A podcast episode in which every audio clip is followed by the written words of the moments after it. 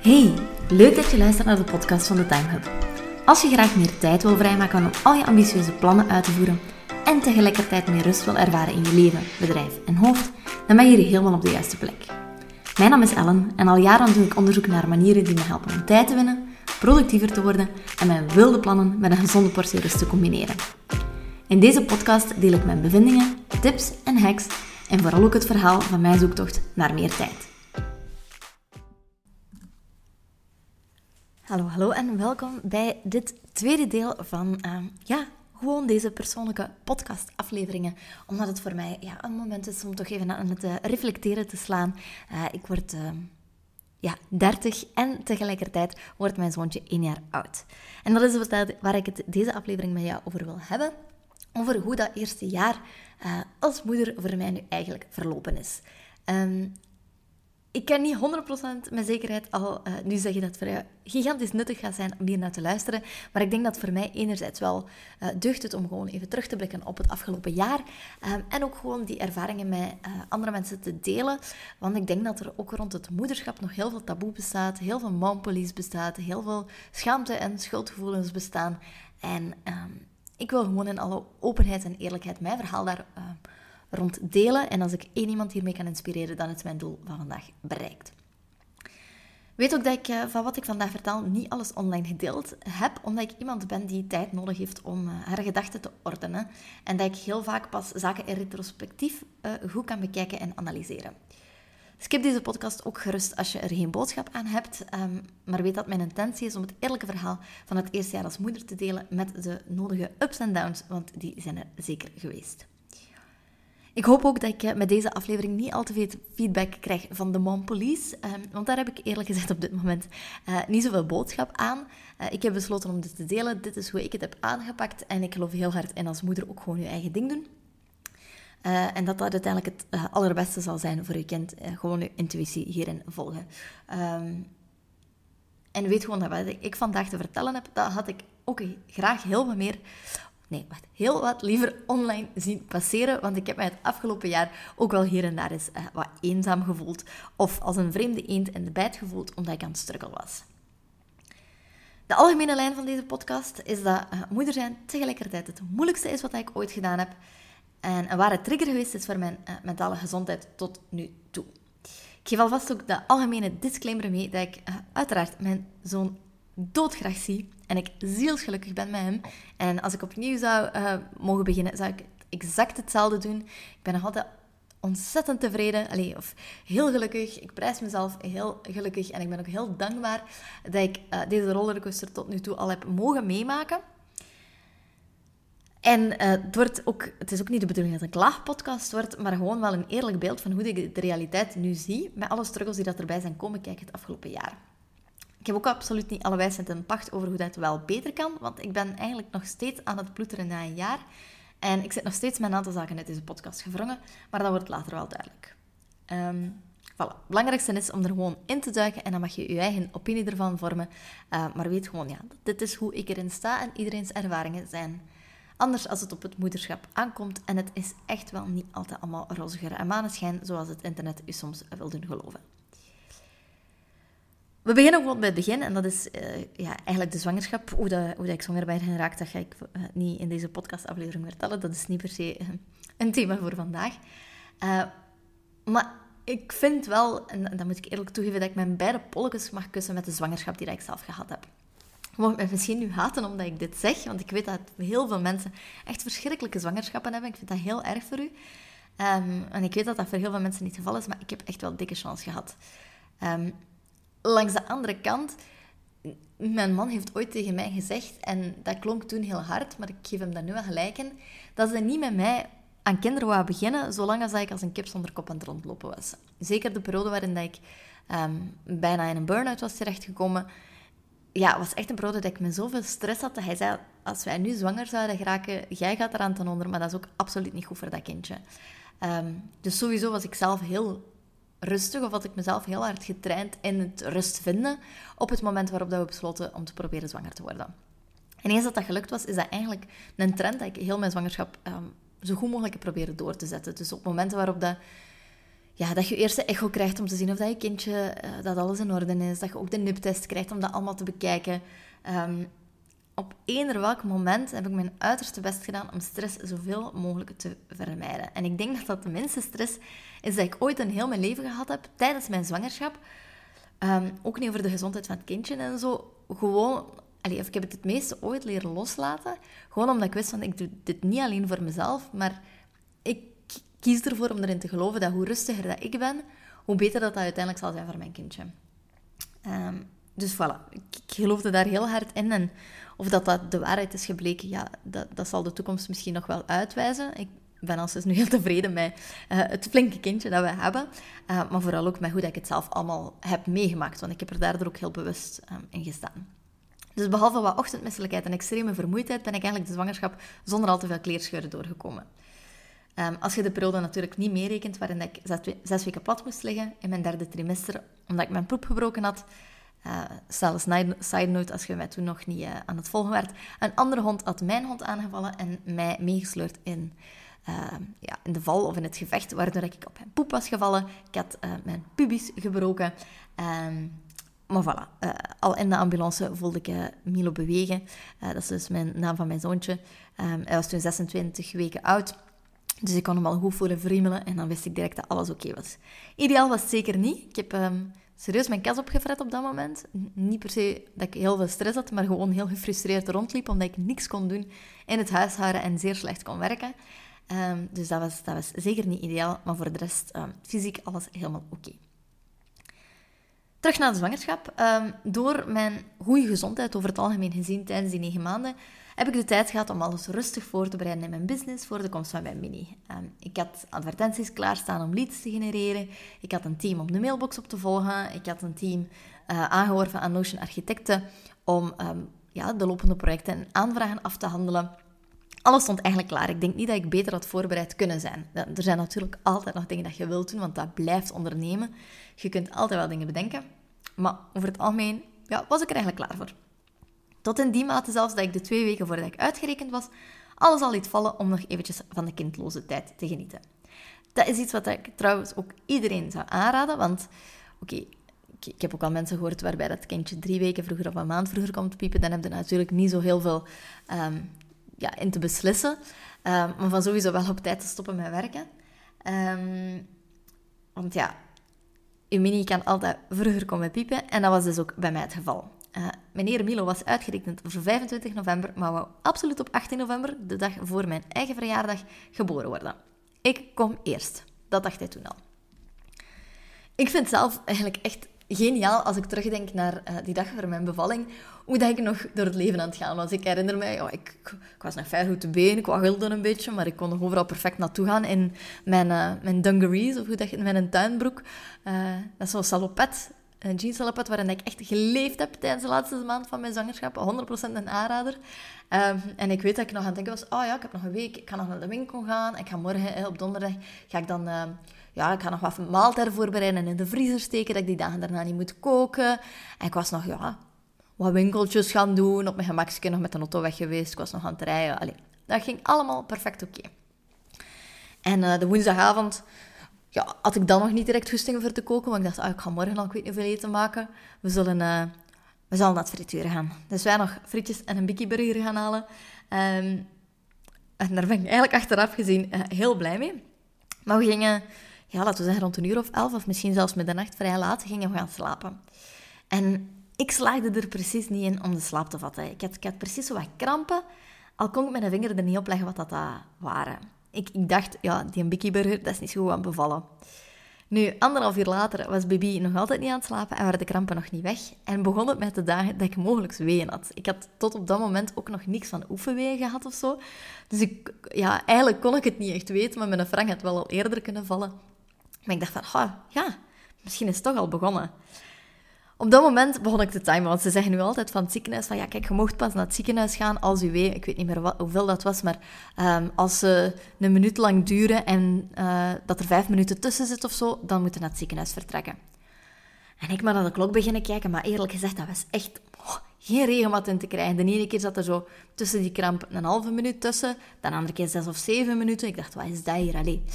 Dus uiteindelijk, ik denk dat ja, drie, drie uur s'nachts was of zo, als ik mijn man wakker maakte, dat ik dacht, ja schat, pijs dat we toch gaan mogen vertrekken, want allee, ik denk dat van dat is. Ik ben niet 100% zeker. Het kan zijn dat we terug naar huis sturen, maar kom, laten we toch maar gaan. Dus de zak was gelukkig al gemaakt. Wij de uitwin midden in de nacht naar het ziekenhuis. Um, Ah ja, en daar zeggen ze, ja, effectief mevrouw, uw zijn begonnen. Dus uh, ja, dat was even een klein beetje een shock. Alhoewel ik vind dat ik daar op dat moment ook echt nog, oké, dat is goed. Dat ik totaal niet besefte, oké, ik ga hier straks bevallen en er komt hier straks een kindje aan. Um, dus dat was helemaal crazy. Um, in eerste instantie wouden ze dus eigenlijk ook wel terug naar huis sturen, maar we hadden een beetje de, een, een zielige kaart gespeeld. Dat wij, ja, wij komen van de linkerkant van Antwerpen en ik wou gaan bevallen in Sint-Augustinus. En dat is een, een ziekenhuis in Wilrijk, waarvoor dat wij dus de Kennedy-tunnel moeten doen. En toen ik met dat eerdere verhaal mijn poep gebroken had, uh, ze mij eigenlijk ook met de ambulance, want ze wilden toen met de ambulance wegbrengen, wouden ze mij toen ook naar datzelfde ziekenhuis brengen. En ik herinner mij toen dat wij gewoon met een ambulance de Kennedy-tunnel niet doorgeraakt zijn. Het stond zo muurvast dat ze met de ambulance zijn moeten over een, uh, een, een, een rijden die dat eigenlijk nog uh, aangelegd aan het worden was, om een kaart te keren om naar het ziekenhuis in Sint-Niklaas te rijden, waarvoor dat wij geen tunnel nodig hadden. Dus ik zat echt met die stress. En mijn man ook van, kijk, maar als je ons nu terug naar huis stuurt, voor hetzelfde geld, als wij drie, vier uur moeten wachten, zitten wij pal in de ochtendspits, staan we in de file en kan het zijn dat we hier niet geraken. Uh, dus ze begrepen ons gelukkig, echt 100% tevreden van het personeel daar. En uh, we mochten blijven. Ze hadden een kamer voor mij klaargemaakt en uh, ik mocht blijven. Ondertussen, ja, ik had een boek mee. Ik was wel rustig aan het lezen. Die week, ik had daar niet echt veel last van. Ik lag daar super hard op mijn gemak. Mijn man was ondertussen tegen, dat wat later was, rond een uur of 7 uur 30, zijn collega's aan het bellen, want hij ging normaal nog les gaan geven.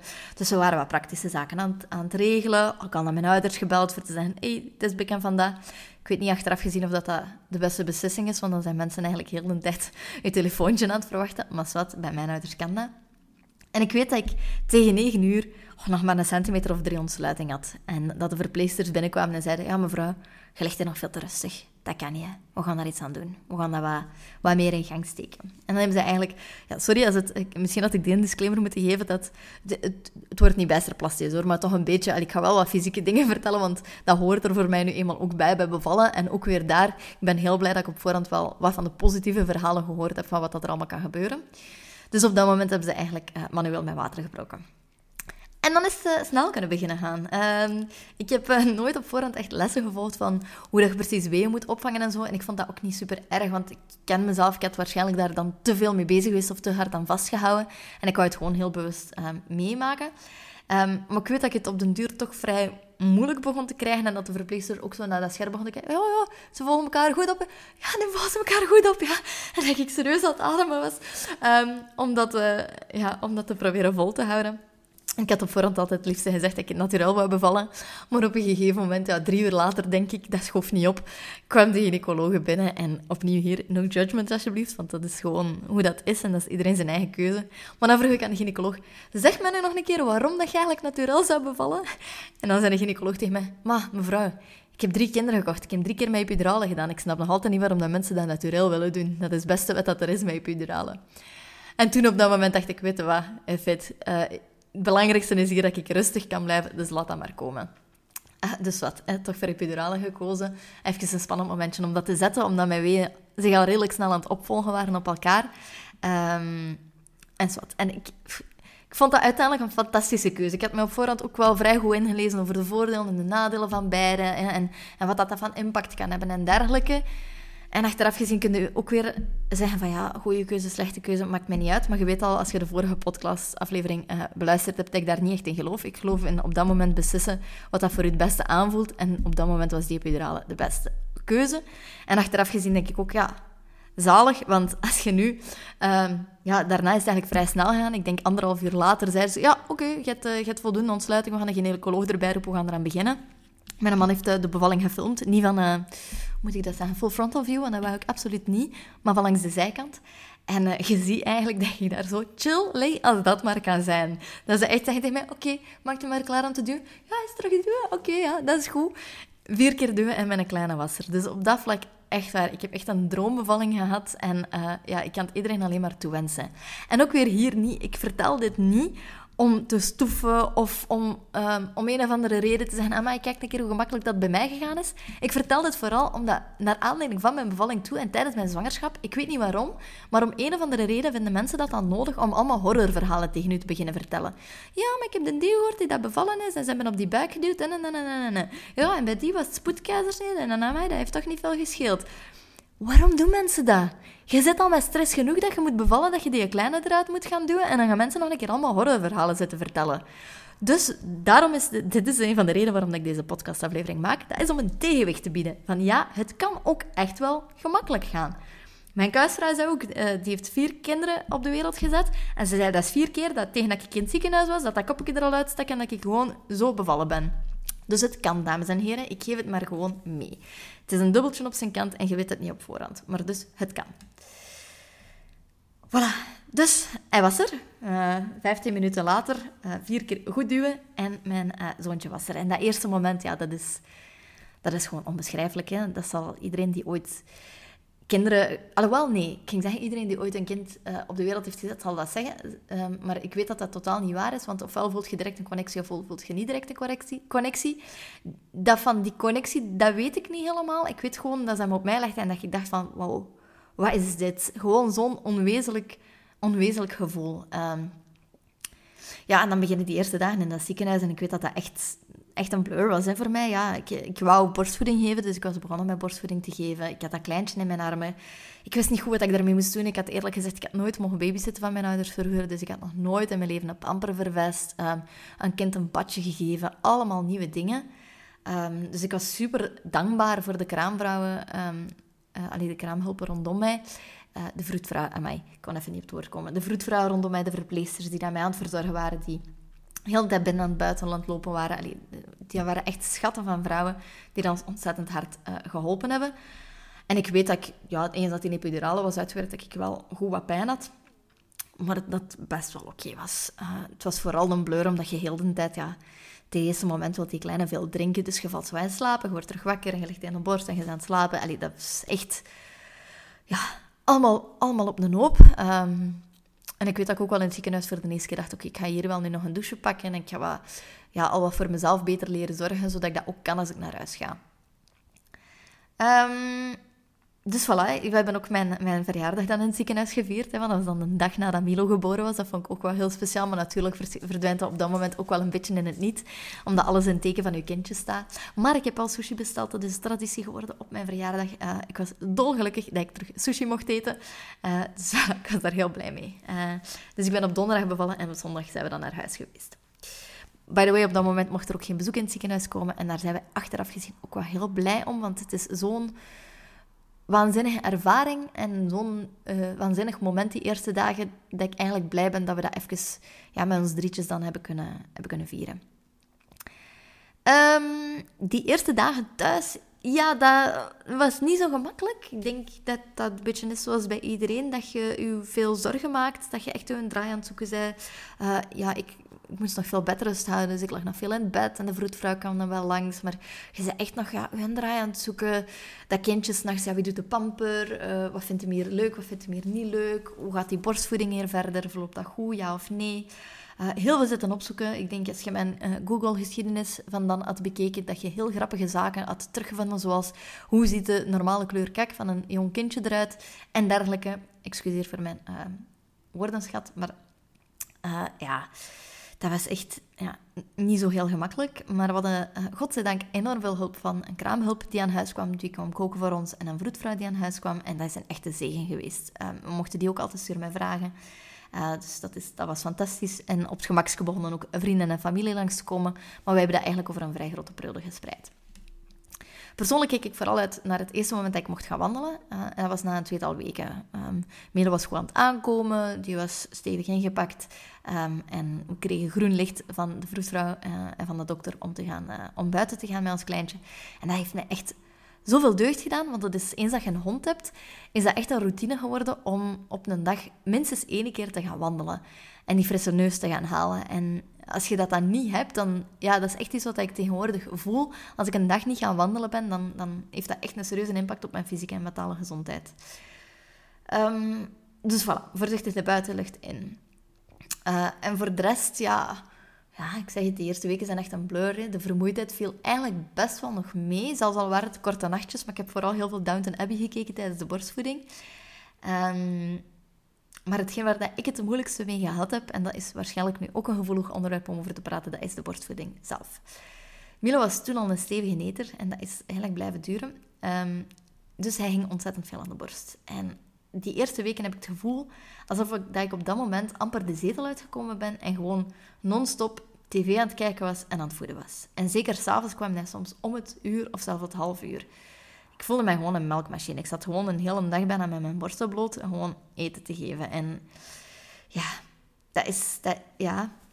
Ik weet ik vind het moeilijk om te omschrijven en moeilijk ook om toe te geven, maar dat is niet hoe dat ik mezelf soms zie. Ik ben iemand die graag... Ik ben graag bezig. Ik heb geen zittend gat. Ik... Uh, ja, ik werk graag. Ik, ik doe graag dingen in het huishouden. En daar voelde ik mij redelijk machteloos in.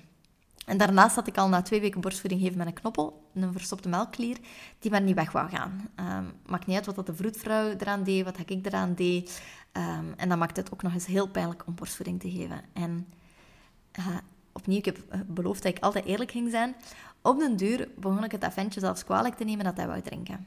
Um, en dan dacht ik, oh wacht, dat is hier echt niet goed. Dat is niet goed voor mijn mentale gezondheid en dat is niet goed voor onze band onderling. Ehm, dat ik kwaad op hem ben dat hij dorst heeft. Ehm, hier, hier klopt iets niet aan de manier waarop dat we dat aan het aanpakken zijn. Uh, en dat beterde het er zeker niet op toen mijn man na drie weken terug aan de slag mocht. Uh, dus dat hij terug mocht gaan werken. Ja, ik zeg effectief, hij mocht terug gaan werken. Ik ben al heel dankbaar dat het meer dan vroeger is, by the way. Want toen kregen mannen drie dagen. En dan snap ik echt niet hoe dat vrouwen dat gebolwerkt kregen. Um, maar ik weet dat ik op dat moment echt dacht... Wow, waarom mag hij terug naar zijn normale leven en ik niet? Waarom moet ik hier nu um, ja, voor dat kindje zorgen en, en mag ik niet terug aan mijn werk beginnen en gewoon omdat ik de mama ben? Zo dacht ik op dat moment zelf uh, echt. En ik weet ook achteraf bekeken dat dat toen eigenlijk al niet zo gezond was, dat ik daarmee bezig was um, of dat ik daar aan het denken was. Maar het was dus echt totaal geen roze geur en maneschijn. En ik heb heel veel tranen gelaten in die eerste weken. Omdat ja, die, dat is een schattig dingetje hè, als een kindje juist geboren is. Maar voor de rest heeft heel veel zorgen van u nodig. Dat is een gigantische verantwoordelijkheid. Dat is ontzettend veel stress dat erbij komt kijken. En die eerste paar weken heb ik eigenlijk niet echt dat moederlijk gevoel nog niet gehad. Als in, jij bent hier nu mijn kindje en ik zie je doodgraag. Dat is echt maar met, met de weken en zelfs de maanden daarna beginnen groeien en beginnen groeien. Ehm, en ik weet dat als mijn man thuis had kunnen blijven samen met mij, of zelfs in de plaats van mij, dat hij dat had gedaan. En dat ik met veel plezier terug aan de slag was gegaan. Want na een dikke maand kriebelde het bij mij al terug enorm. Want ik doe mijn werk nu eenmaal zo ontzettend graag, dat ik eigenlijk echt niet kon wachten om er terug in te vliegen. Ik weet dat ik de eerste week misschien tijdens, of twee weken, als ik, als ik al een beetje mobieler was, tijdens zijn, uh, zijn grotere dutjes, ehm, in eerste instantie was ik soms dingen voor hem gaan bestellen of aan het regelen. Maar na een paar weken was ik terug cursussen aan het bekijken, was ik plannen aan het uittekenen voor mijn business en was ik met dat soort van zaken bezig. Dus ja, dus de Truthbomb zoals ik het ervaren heb in de eerste drie maanden is uw kindje ongelooflijk schattig en heel leuk om naar te kijken. Maar verder is het toch vooral zorgen voor. Die instant connectie waar we zoveel het over hadden, die heb ik niet echt gevoeld. Ik heb me vooral heel alleen gevoeld. Ehm, ik heb geen naaste vriendinnen die al mama zijn. Ik ben de eerste van mijn vriendinnengroep hierin. Um, met mijn eigen mama is natuurlijk al heel lang geleden. En er zijn ook gewoon vrij weinig mensen rondom mij om die ervaringen mee te delen. Dus dat weet ik wel echt. Mochten we ooit aan een tweede kindje beginnen, mochten we het ooit willen, ehm, dan ga ik wel op zoek gaan naar...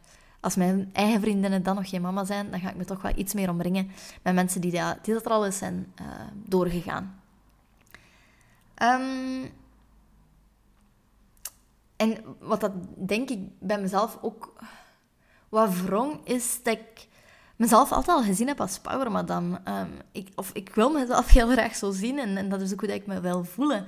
En dat gevoel is, ontbrak de eerste weken gewoon vooral. Ik voelde me opgesloten, ik voelde me een melkfabriek en ja...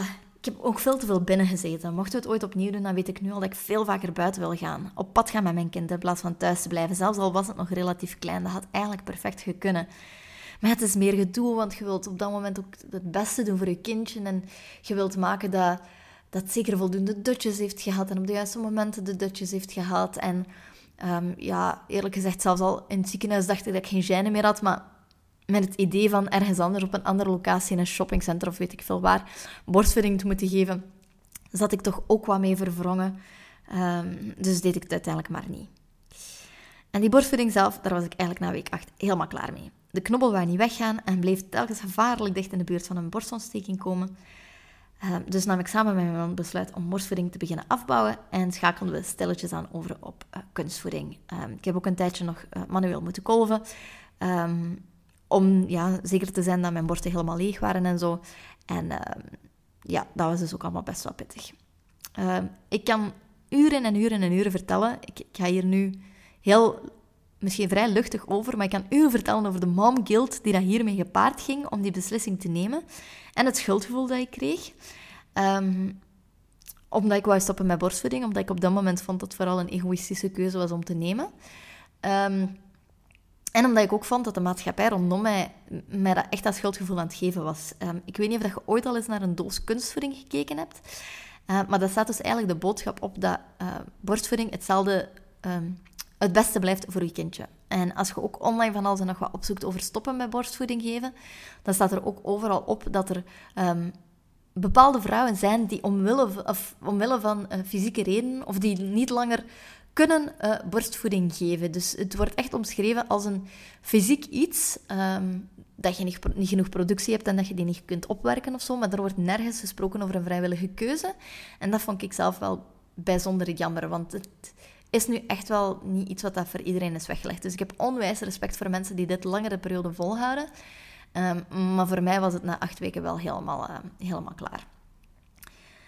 Um, unpopular opinion blijft dat ik zelfs al was het een egoïstische keuze, dat ik die uiteindelijk wel gemaakt heb, omdat ik merkte dat mijn relatie met mijn kind eronder uh, aan het lijden was. Uh, en dat ik blijf geloven in happy mama, happy baby. En eerlijk gezegd, ik heb dat zelf ook zo ervaren.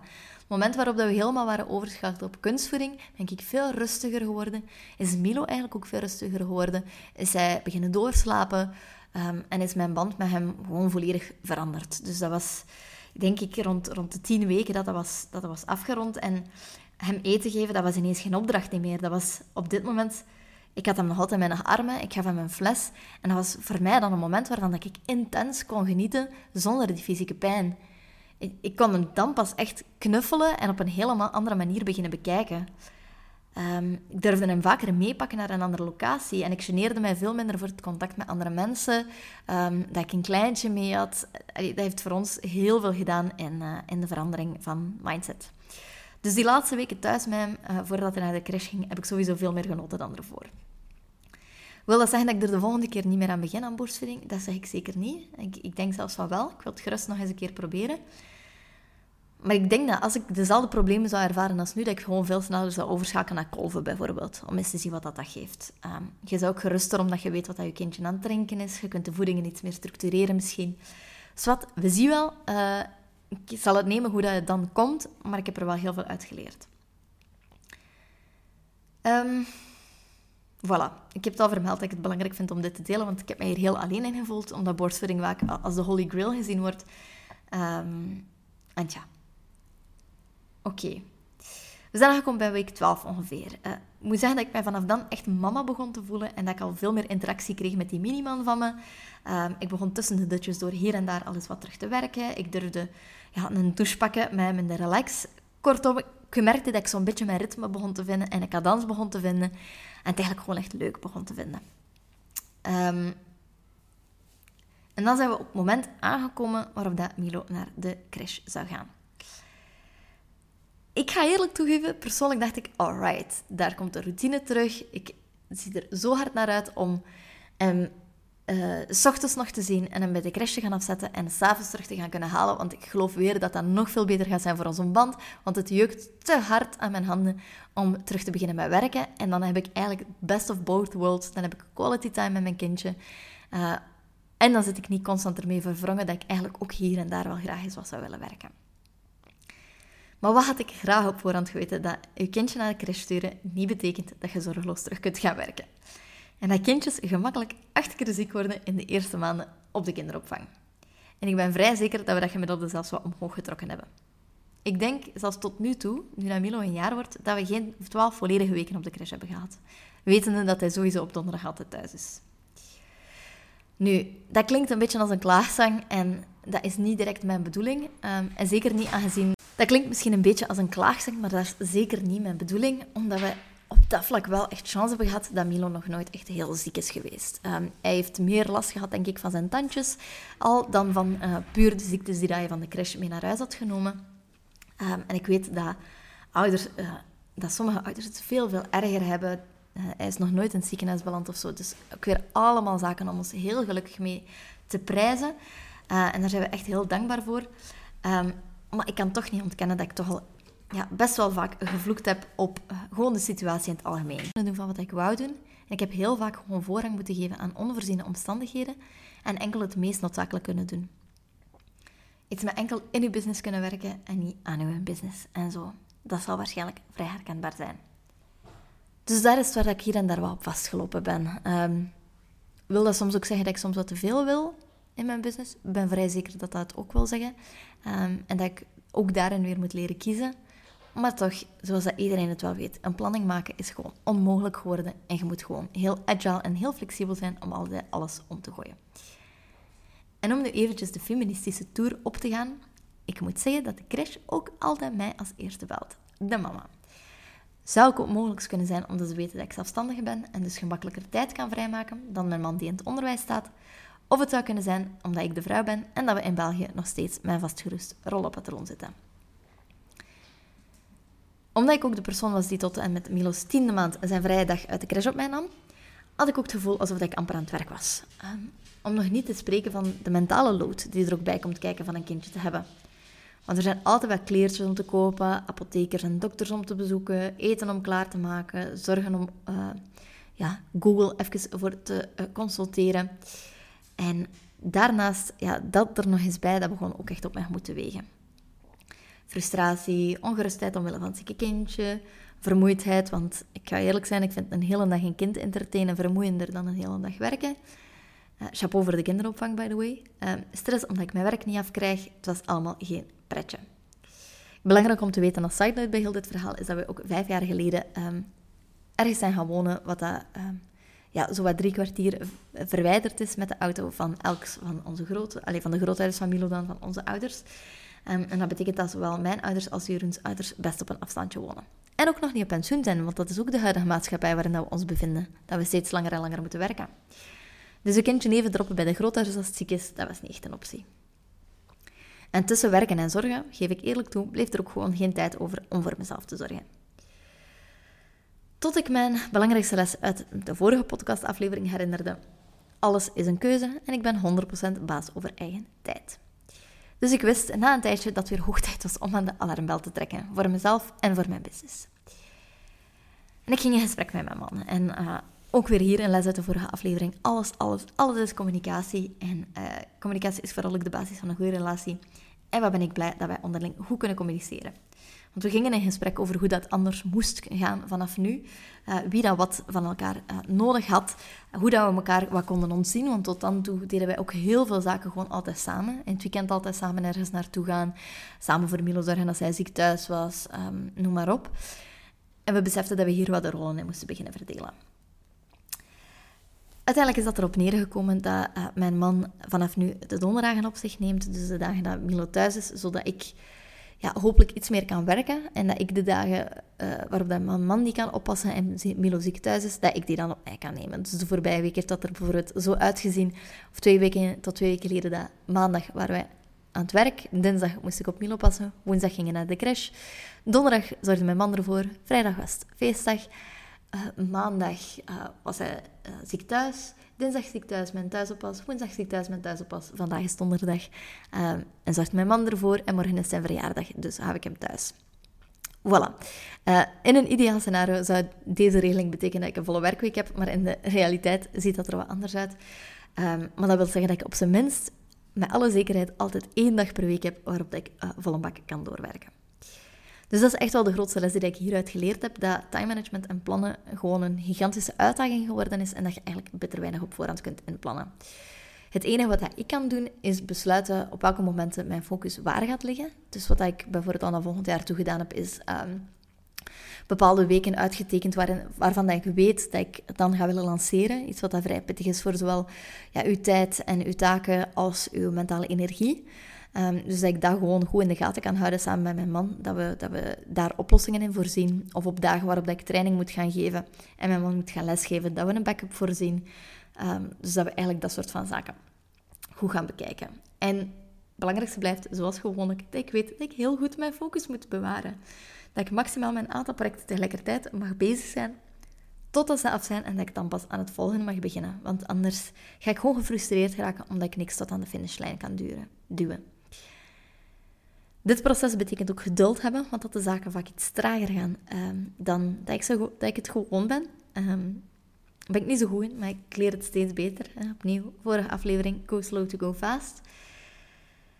En iets waar ik wel uh, steeds beter in word, dat is om te werken wanneer ik aan het werk ben en om mama te zijn wanneer ik mama ben. En daarmee bedoel ik dat als um, als het mijn taak is om voor Milo te zorgen, dan ga ik hem niet ergens zetten om eventjes te spelen en ondertussen snel wat uh, mailtjes gaan beantwoorden of zo. Ehm, dan, dan ga ik niet een cursus even zitten creëren of tijdens zijn middagdut nog een keer proberen te forceren om wat dingen voor het werk te doen. Heel af en toe valt dat wel nog eens voor. Maar ik heb gemerkt dat het voor mij veel beter werkt dat ik de twee gewoon strikt gescheiden houd. En dat ik gewoon, als ik aan het werken ben, mijn volle aandacht bij mijn werk hou. En als ik thuis ben met Milo, mijn volle aandacht bij Milo hou.